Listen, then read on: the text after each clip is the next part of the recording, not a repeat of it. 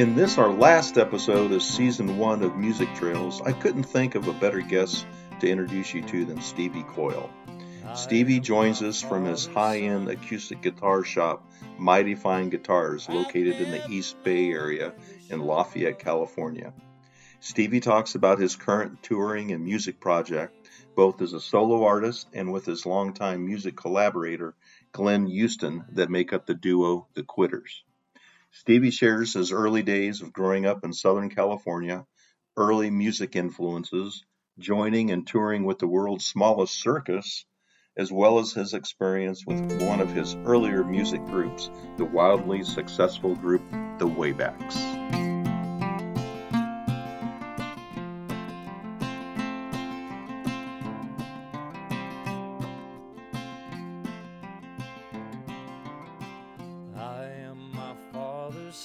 Music Trail listeners, I am tickled pink to introduce to you Stevie Coyle, who joins us today from his enterprise Mighty Fine Guitars, located in the East Bay area of Lafayette, California.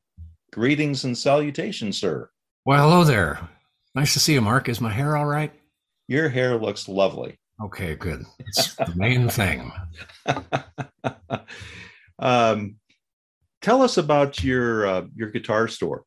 Well, thank you for leading off with that. It's uh, it's all high end acoustic guitars. I don't know my way around the electric world at all, but I've been around the acoustic worlds for for a long, long time. I worked at uh, Gryphon Stringed Instruments in Palo Alto 20 years ago, and and it just dawned on me without rancor or upset of any kind. I thought, oh, I'm done with touring. How about that? I've been doing this for an awful lot of years, and it's it's fine. You know, it's as they say, you know, uh, the life of the touring musician, where the glamour just never begins. it's kind of that, you know. Yeah. It's glamorous for the one or two hours you're you're doing your thing on stage, but the rest of it is kind of a grind. But I loved it. I've always loved touring. I did. Uh, I toured as a much younger man with the, the, world's smallest circus, and we can talk about that later too. But anyway, okay. here I was coming back down from uh, from the Portland and points north from San Francisco. I thought, boy, you know what? I'm done. I wonder what's next. And the very next day, believe it or not, it was the actually the very next day, my niece called me up and said, Well, you know, our little store here in Lafayette, California, our little music store, uh, Lamorinda Music, is going to branch out into the enormous space next door. We're taking over the entire building from uh, what had been the Lafayette Health Club. And she said, We can't use all the square footage that we've got. Um, we're going to parcel out about 500 square feet and turn it into something. As you know, we'll sublet to somebody could be a squeezy freeze ice cream place, could be a yoga studio, who knows. But you get first dibs. Have you ever thought of opening a shop?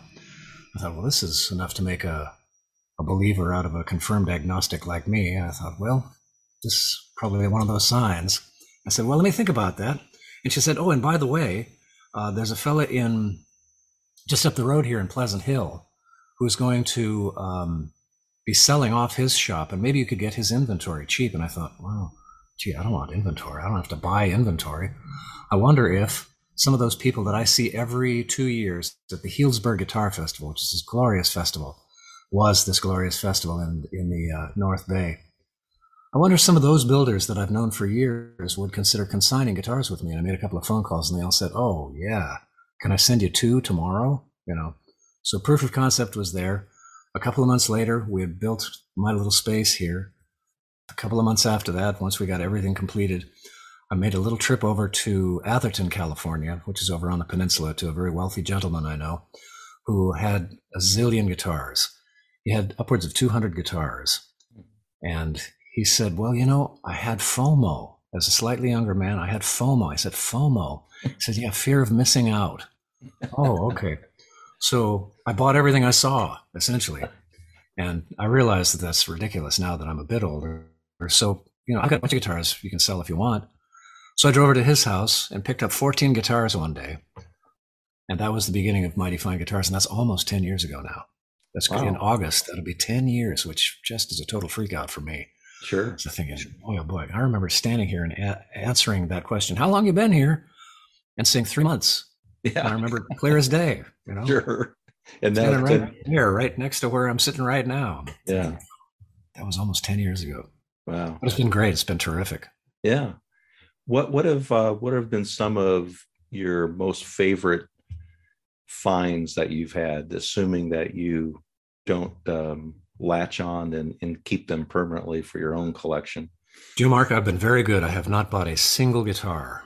Wow. In all of these years. And it's because I bought a guitar years and years ago from a gentleman here in the San Francisco Bay Area called Alan Perlman, who builds fantastic guitars. I fell in love with his guitars once at that Healdsburg Guitar Festival that I showed you about. Well, actually, that was the second time I saw the guitar. The first time was at his house as I was driving through and dropping off a guitar for a friend of mine to get repaired.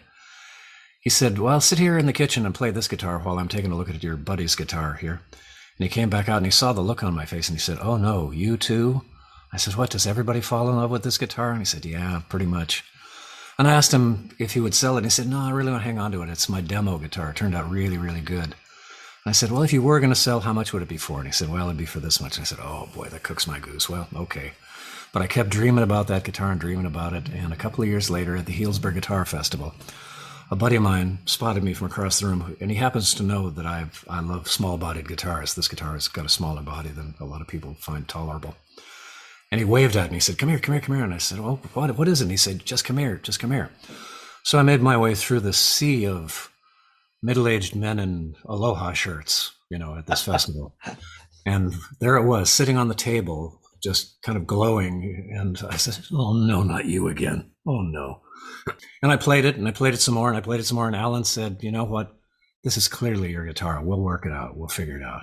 So he gave me a very, very generous payment plan, and yeah. I would drop a few hundred bucks in his mail slot every Tuesday that I was home from the road. Right. I was teaching down at Gryphon Stringed Instruments. Okay. And I was coming back with a fistful of cash, and I'd leave some in his place, and finally got it paid off. And but in the meantime, he let me have the guitar and play it and record with it, and right. all that. This was great. That's awesome. How about your um, musical uh, background? Uh, did you grow up? Did you have uh, musicians in the family? Did yes. I'm not sure I ever grew up. To answer okay. your first question. Uh, Start but yes, that. There, there were musicians in the family. My my grandmother was in vaudeville. She was a piano player. She played piano for silent movies. Oh wow! And the silent movie operators, the the uh, the theater owners loved her because she never played the same thing twice. She always threw in these little cultural references. You know, they would send along with the film. They would send along uh, sheet music, and she'd kind of look at it and go, "Yeah, thank you very much. You know, we'll, we'll start with that, but then I'll branch yeah. off and do this." So it was never the same show twice with Bertha at the keys. yeah. So those, she was a wonderful musician. My mother as well played in uh, mandolin orchestras of the 1930s. Huh. The Gibson Company in particular would tour around with giant trucks full of mandolins of different sizes mandolins, mandolas, mandocellos, bass mandolins, and they would sell whole orchestras worth of musical instruments to high schools. Okay. I have a feeling that's what happened at my mom's high school in New Hampshire. And she ended up playing mandolin. So there was that interest in string music there. Sure. And where it really took root was the kids next door to us. I grew up in Southern California, uh, Arcadia, California, the jewel of the smog belt, as my dad used to say. And next door to us was this red hot band of, of young guys, kind of in their 20s at the time. I was about 10. And they played at Disneyland, which wasn't too far away. They'd play in one land as one band and kind of duck behind the Matterhorn and change their outfits and pop up in another land as some other band. Yeah. And they were great. And so we'd, we lived in, uh, it really was the jewel of the smog belt is true. It was a hot, smoggy area. And this was the late 50s, early 60s, I guess, by this time. And uh, our house had no insulation at first and no air conditioning, so the windows were open all night. And this hot string band music would drift in while my brother and I were trying to get to sleep at night as little kids and it kind of got in there, I think. Yeah. So we were listening to that uh, at nights, trying to go to sleep. And then my dad worked for uh, a radio. My dad was the fella that first took a radio station full Spanish back in the late 50s and early 60s. Okay. And so all of the records that no longer, promotional records rather, that no longer fit the format, he'd bring them home. So we ended up with all kinds of stuff. I remember, I think it was on the same day that um, the guitar Adventures Guitar Freakout, and yeah. the Beatles played the or no the Alvin and the Chipmunks played the Beatles hits.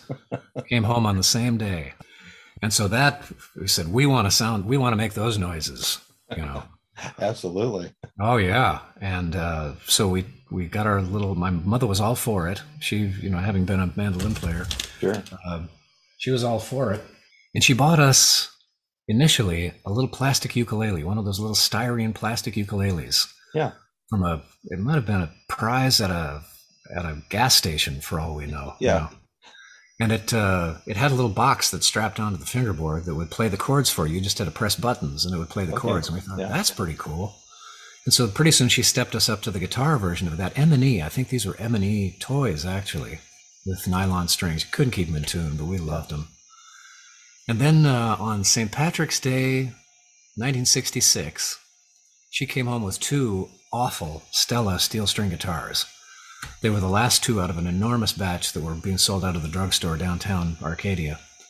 As I recall, one of them wasn't even didn't have wood on the top. You could reach inside and feel the fuzzy bit. It was it was masonite. Huh. These guitars were made out of masonite. They were terrible. And the strings, of course, were, you know, an inch and a half off the fingerboard, really hard to play. But we had our little books that Mom had gotten us. Yeah. And so we went next door to talk to Davey, who was one of the guys in the in the band next door. You know, and he was hilarious. He had made funny faces. He could do impressions. He was always nice to us kids, and all, all those guys were. But he was he was our favorite. Uh, the and the host of the place was a wonderful guy as well. The the older brother of my f- friend from from next door. These two great guys. We took our guitars next door and said, you know, Steve, Davey, we can play our C chord and our G7 chord just like in the book, but that F chord Oh which has yeah see you there you go mark you know no, I do know. The aptly named f chord you know Yeah. that has scared more people away from guitar than anything. Because people would you know they'd get their guitar book and like us and they'd say the first page is tuning which is a non-trivial event still you know 50 plus years later. Tuning is still a thing you got to know how to do and it's until you know how to do it you can't do it and it's not a satisfying experience. So that was that was page one of most of these books. Page two was the key of C, which makes perfect sense on piano because you get to play all the white keys. Yep. On guitar, it makes no sense because the second chord you're going to bump into is the F chord, Yeah. which is going to scare you away. So if you weren't scared away by tuning, the F chord is going to scare you away.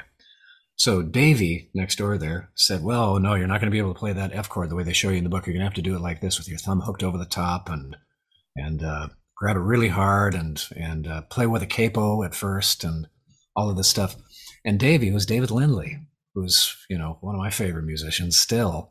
Jackson Browne, Jackson Browne for years. That's Yeah. exactly right. Yeah, Yeah. yeah. And he, he and I have become kind of pals, you know, over the years. I saw him at a festival. The Waybacks were playing at a festival in Edmonton, Canada, as I recall.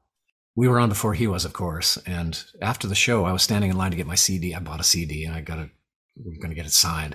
And he looked at me and kind of squinted and pointed and said, hmm.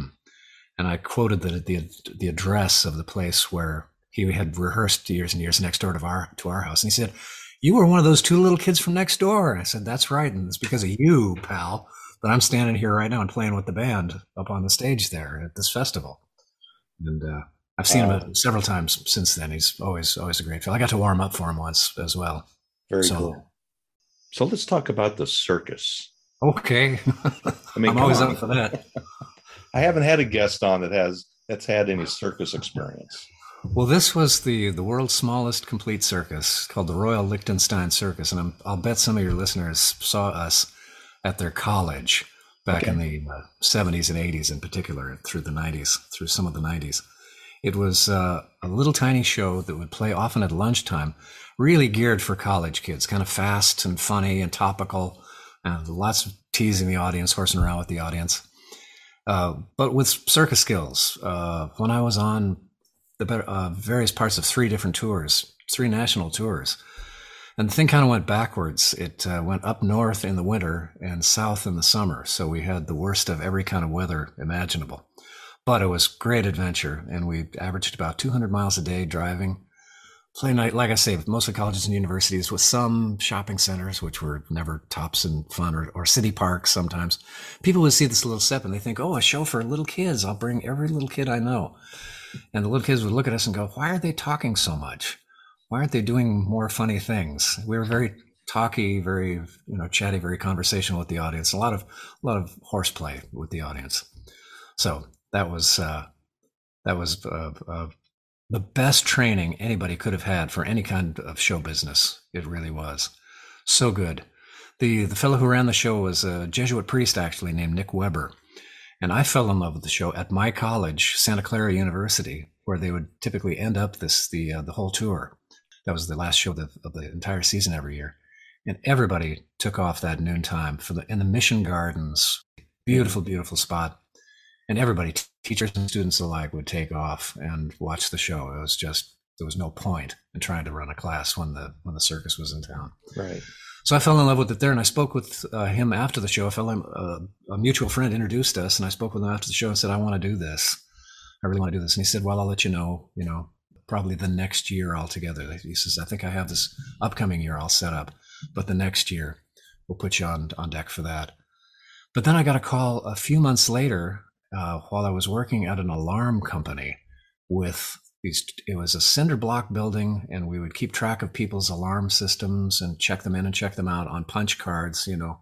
Two sisters ran the joint and uh, they both each one smoked more than the other in this tiny little cinder block room and i think these were marge simpson's sisters. They would remind you of nobody so much as as marge simpson's sisters and they were they were great. I got this call at the alarm company, as I recall, because my girlfriend at the time got the call at home, and she said she referred. She said, "Please call him at work. They'll, they'll let him take a phone call for a second. So I took this phone call. and he said, "Can you leave tomorrow?" I said, "Well, I think I have to give them two weeks' notice here." And he said, "Well, do what you can. Um, call me right back." So I talked to them and they said, well, we can give you one week. They were very kind. They said, give us one week to, to replace you, which would be easy. Could, Any, any breathing thing could, could do what I was doing at the time. And uh, Nick came back down. One of the, one of the people in the show had gotten sick and um, had to come off the tour. And the show was only three people at that point. So there was no way to run the show with just two people. And so they came back down and rehearsed in my backyard in San Jose, California for a week or so and then I think it was a week to the day from the day he called. I was back up doing a two show day in Corvallis, Oregon at uh, whatever college is up there.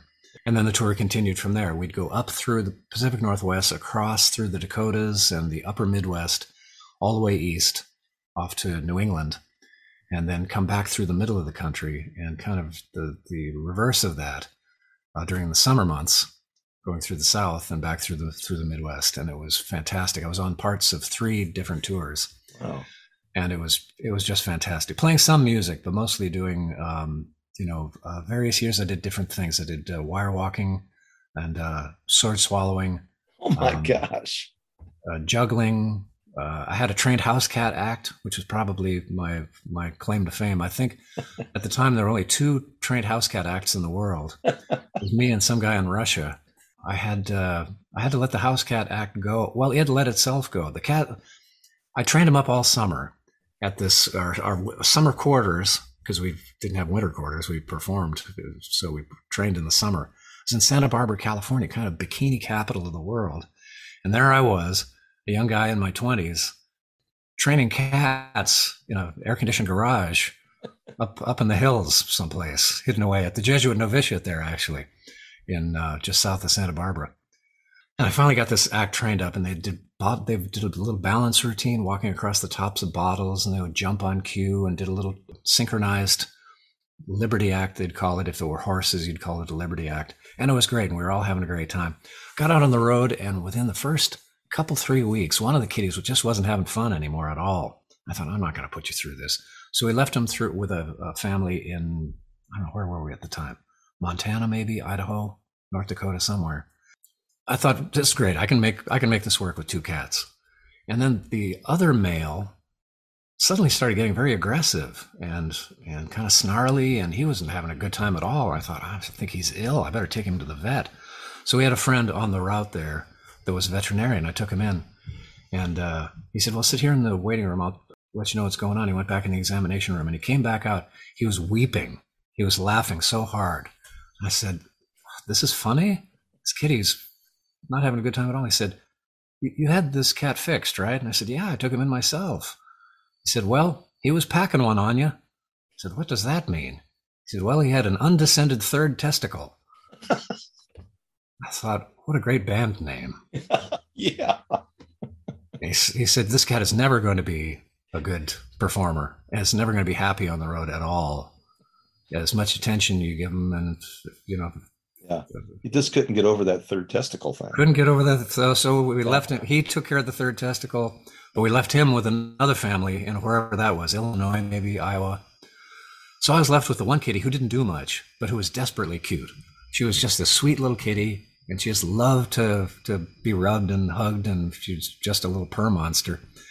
And so the the act turned into me. It was, it was like ten minutes of me trying to get this kitty to do anything, and it was a much better act than it was the, the thing I had trained all summer for in Santa Barbara. And it, that that was and the, the big blow off of the act was me had two pedestals out there and trying to get the kitty to jump from one pedestal to the other. Finally, it was pretty much most days. Never knew.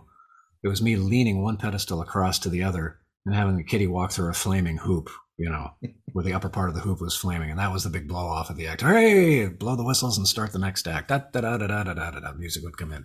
Yeah. It was a great time. The circus was That- just terrific. That's awesome. Tell us about the the Waybacks. That was a band started by uh, me and a fellow named Chojo Jacques and Glenn Pomyanik, who goes by Glenn Houston nowadays because nobody can pronounce his last name. Okay. So the three of us started started that. I had done some. Uh, I was playing solo at the time, and Chojo was a great sideman, playing viol, uh, violin and mandolin mostly, and singing harmony vocals and whatnot. And he had had done some kind of duo stuff. I thought this is pretty fun. This is this is going along really good. He he said, "Well, you know, I play with this band called Large and in the Way. That's a bunch of either tall or really big guys. Um, why don't you come and sit in with us some night up at this place? Uh, you know, it was- really kind of a bucket of blood bar up there in the mountains. And said, uh, you can sit in. It's nothing too complicated. Just, you know, you know how it goes. You watch the other guitarist, watch his hands, and just stay off the same part of the neck that he's on. Just move up or down depending on where he is, and it'll be fun. So I came and showed up to the gig. Chojo had neglected to mention that this guitarist not only plays left-handed, but upside down. He takes a right-handed guitar, turns it upside down, and just plays the daylights out of it. Doesn't flip the strings around at all. So I was Oh earballing the whole thing. Yeah, exactly. my words almost exactly. Yeah.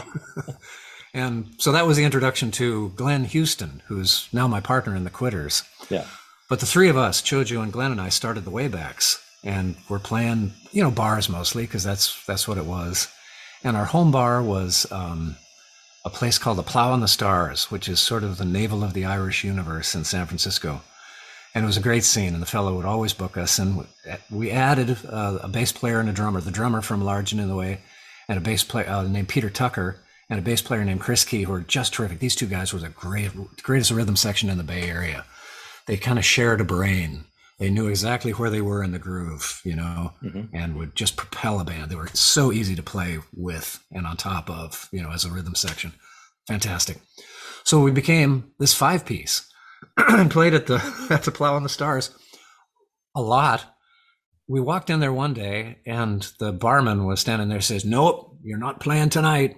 We said, What? What's happened? He said, You're not playing until you get a, and I won't use the expl- expletive that he used. You're not playing until you get a name. Because I'm tired of answering the phone and people saying, Who's on tonight? And they say, Well, it's Chojo and Stevie and Glenn and Peter and Chris. Go get a name. And I think he threw a $20 bill at us and said, Go across the street and have a, have a glass of wine and come back with a name. Well, in the meantime, I had gone, I thought, I had thought, you know, this is going pretty good. Maybe we should start a mailing list. So I'd gone down the street to a bookstore and picked up a mailing list and showed up at the at the little wine fest we were going to have before we could even set up to play. So we better pick out a name. Well, the book I had, the blank book I had picked up to be our mailing list, had images of, uh, of Bullwinkle and Rocky and Sherman and Yeah. Mr. Peabody and the Wayback Machine. And Chojo said, "Well, how about the Waybacks?" I thought that'll do for tonight. Great. So we went back and talked to Sean, the barman, and said, "We're the Waybacks." Said, "All right, good, good." So set up and we played and it was great. Well, we didn't know that the San Francisco Chronicle was there that night, and uh, they reviewed us, and so suddenly we were stuck with the name, the Waybacks. It gave us a glowing review, Yeah. and I thought, oh well, God, I always thought it sounded like you know one of those bands that comes out dressed like hippies and they do a '60s set. and then you come out wearing, you know, polyester and you do a disco set in the 80s, you know, the Waybacks. I thought, oh, or it sounds like, what was the, there was a band, the Wayouts from uh, cartoon. I forget. Anyway, I never was crazy about the name, but it stuck. And so yeah. that's, that's how the band started. Then we did, um, I was kind of the agent for the band at the time. I applied to, uh, this is at the very beginning of um, email. Okay. And I thought email is great because people will read my email that would never pick up the phone for me. sure. Know? So we got all these bookings came in. You know, I'd send them CDs or little demo CDs or whatever they made. What they cassettes at the time? I don't think they were eight tracks. You know, we'd send whatever it was in, and they'd listen and say, "Yeah, we'll book you for our festival."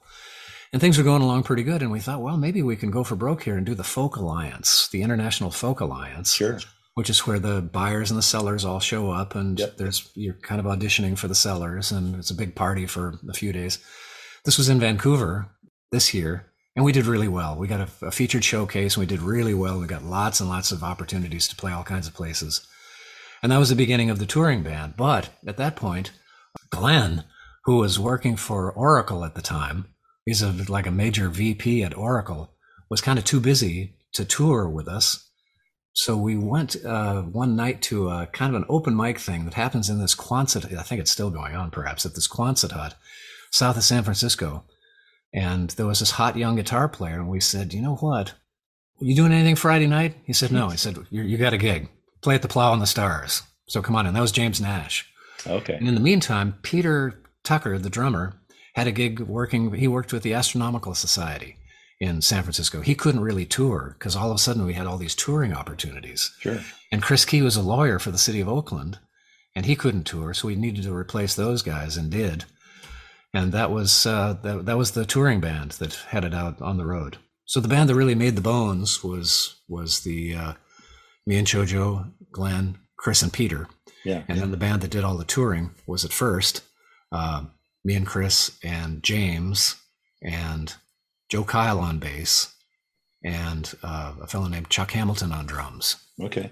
So it's it's been various iterations, and yeah. as it stands now, the band is I think I think it's James and Chuck and Joe, and a fiddler named Warren Hood out of Austin. Yeah, and that's the band. They play sort of once a year at MerleFest. They do yeah. a, a big yeah. feature show at MerleFest. Yeah, interesting. So you you were with them about nine years, right? All told, yeah, yeah, the touring band for seven years, and a couple of years before that with uh, Chojo and Glenn, and yeah. and the the other iteration, the original iteration of the band. Sure. Now, is it safe to say I, I know sometimes people don't like to get into these discussions about uh, categorizing their their music and such, but for my ear, it's such a an assortment and a diverse sound, particularly when I listen to those first three albums that you were part of recording.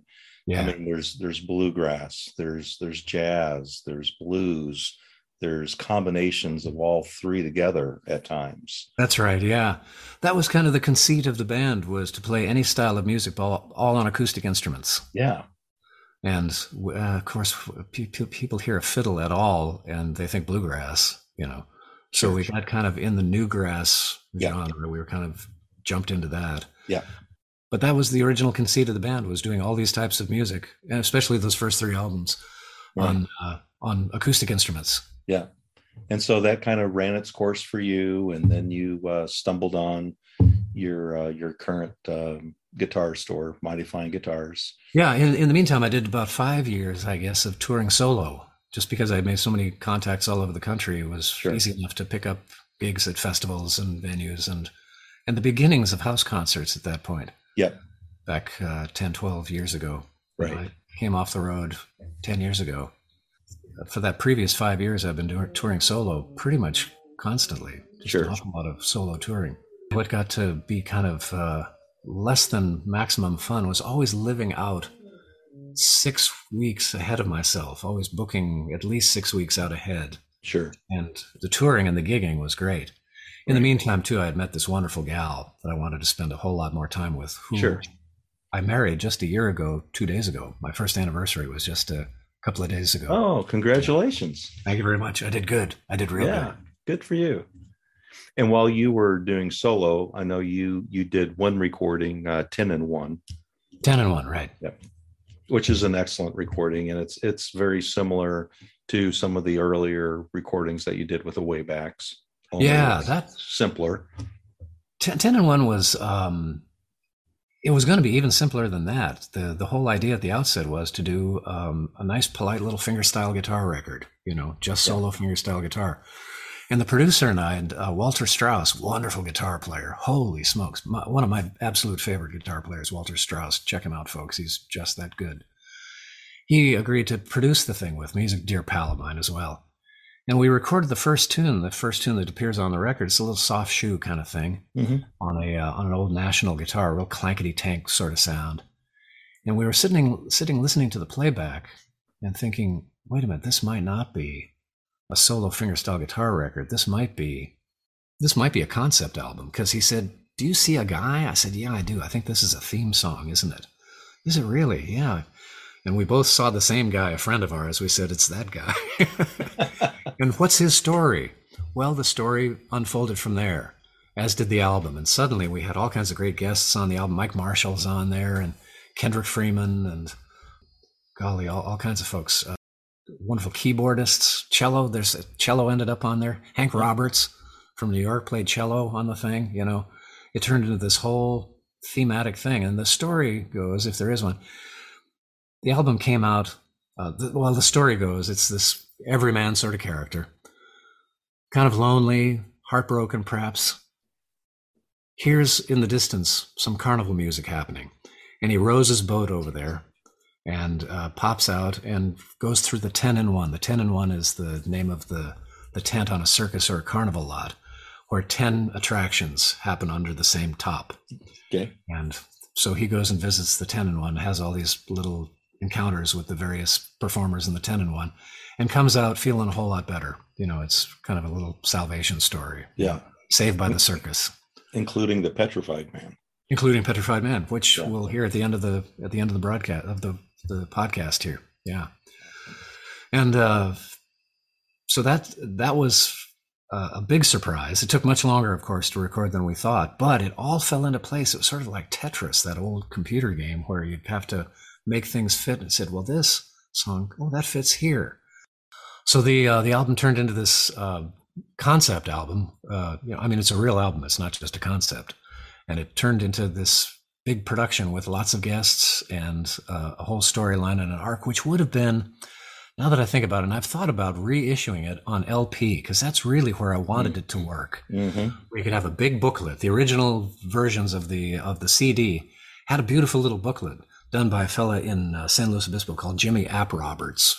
Beautiful. He just caught the idea right off the thing, and all of this stuff fell out in a day. He did the whole, all of the artwork, which is beautiful, in a single day.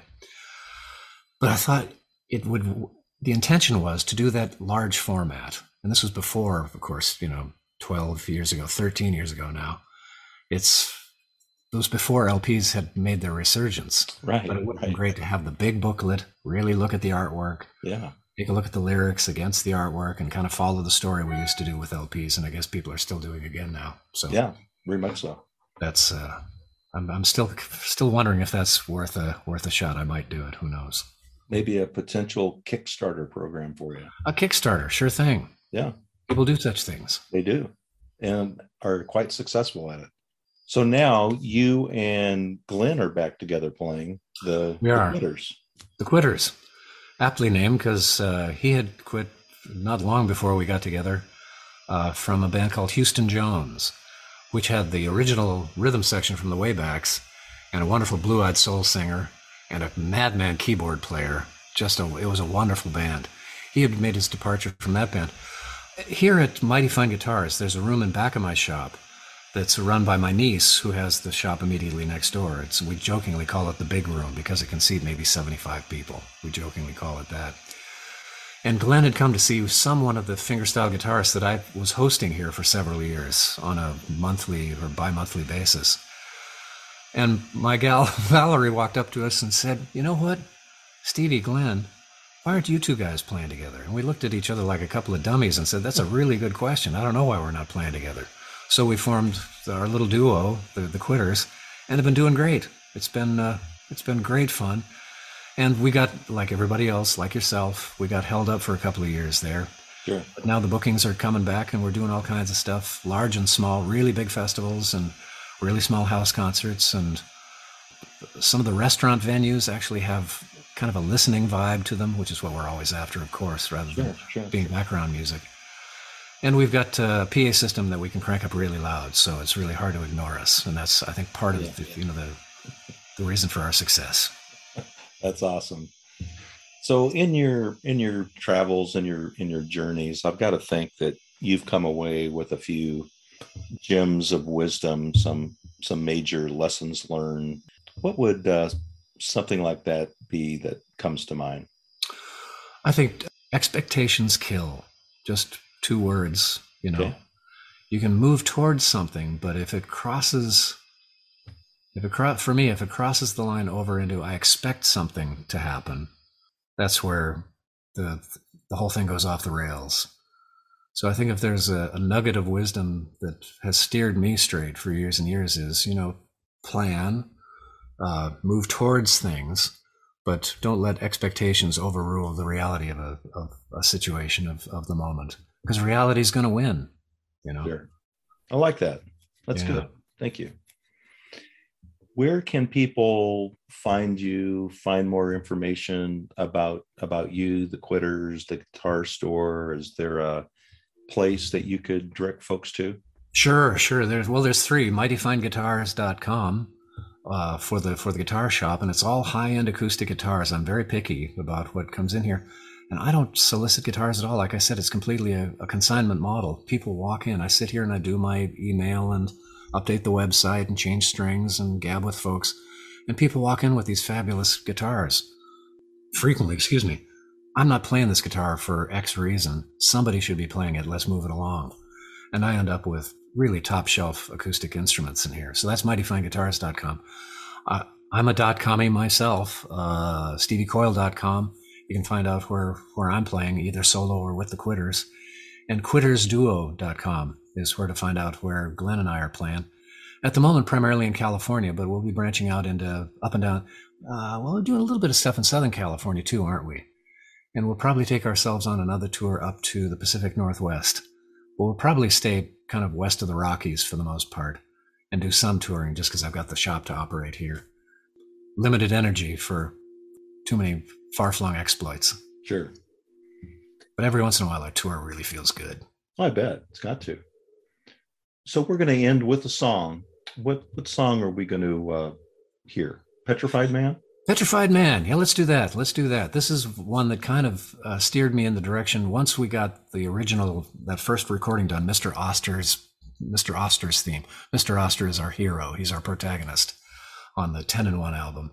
This is the one that I thought, well, yeah, this clearly he's, he's going to a a sideshow. Um, he's going to the a carnival or a circus. In this case, I think probably a carnival. And the petrified man is one of the characters he meets there. And of course, there's all kinds of meanings that can be ascribed to, to the term petrified man. Awesome. Well, we look forward to hearing from that. And uh, Stevie, thank you so much for the time that you've given our listeners today. It's uh, it's been great to to talk and visit with you, and wish you uh, the best of luck. Thank you very much, Mark. It's been a complete pleasure. I really appreciate it. Here's the Petrified Man from Stevie Coyle's solo 10 and 1 album.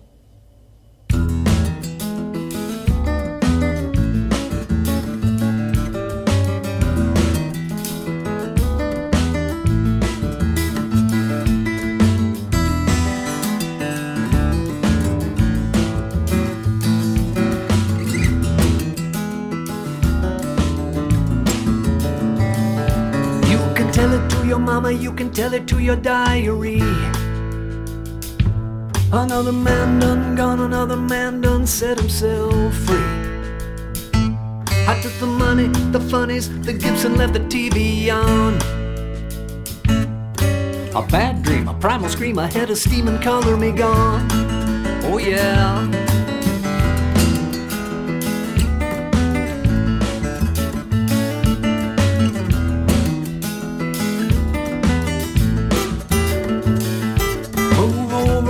Robbins, Mr. Thompson, Mr. Cassidy. I put a check mark by Salinas, got a thumbtack into Hatchabee. Let my soul stealing, devil dealing, old life go to rust. A battle cry, wave goodbye, beat my demons in the dust. All all on the inside. We got a brother or two from old Siam. We got Tammy from Miami. Oh boy, folks, she's got nothing to hide. We got geeks and freaks for weeks right here, but you ain't seen nothing till you marvel at the petrified man.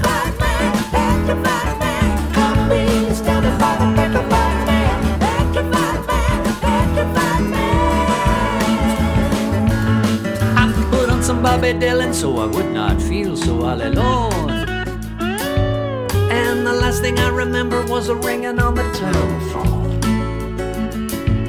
Was it Medusa in the back seat? Demons won the last heat. Damned if I can tell you, son. Too late to feel the blood congealed, my race is run. He got a stone heart in a bone cage. He's a pigeon perch with a pension plan. Got a rockin' kind of road rage. Now he's. Folks, a life well lived includes a trip to see the petrified man. Gonna, gonna get you just as slow as he can.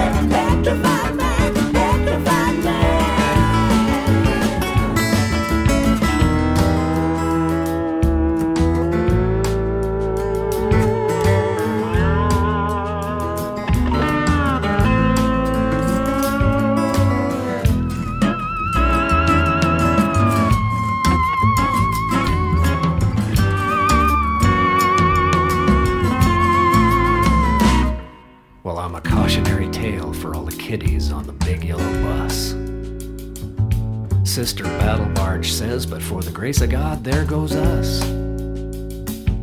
Is a still life still life? I fret about it night and day.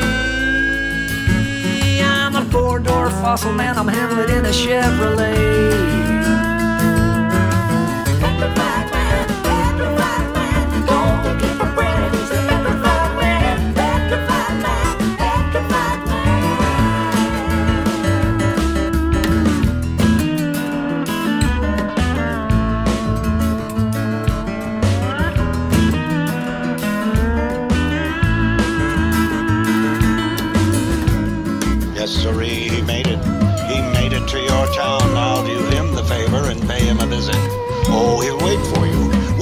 Hickory Nick. His lower limbs completely immobilized by calcification. You'd swear on the commandments they were stone.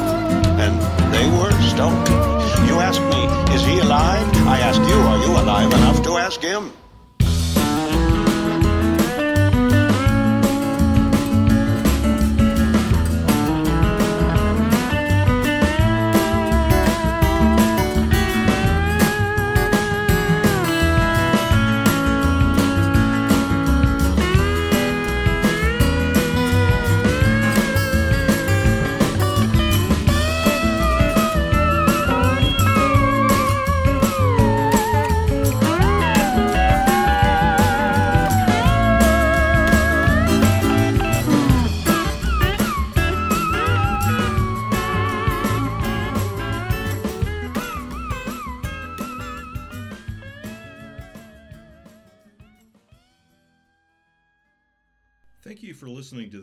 Episode of Music Trails, and special thanks to our guest Stevie Coyle. This brings to a conclusion season one. I want to again thank all of this season's other guests Scott Henson, Nathan Bliss of Barnaby Bright, Dan O'Rourke of The Woods, Avery Bellata, Susie Brown, Savannah Chestnut, Tracy Walton, Kelly Hunt, Max Capistran of Damn Tall Buildings, and Holly Gleason. I want to also thank Justin Cox, podcast host for After the Deluge and First Pitch. Justin served as both an inspiration and early on technical advisor. As always, if you like what you've heard, subscribe today for future releases and be sure to tell a friend.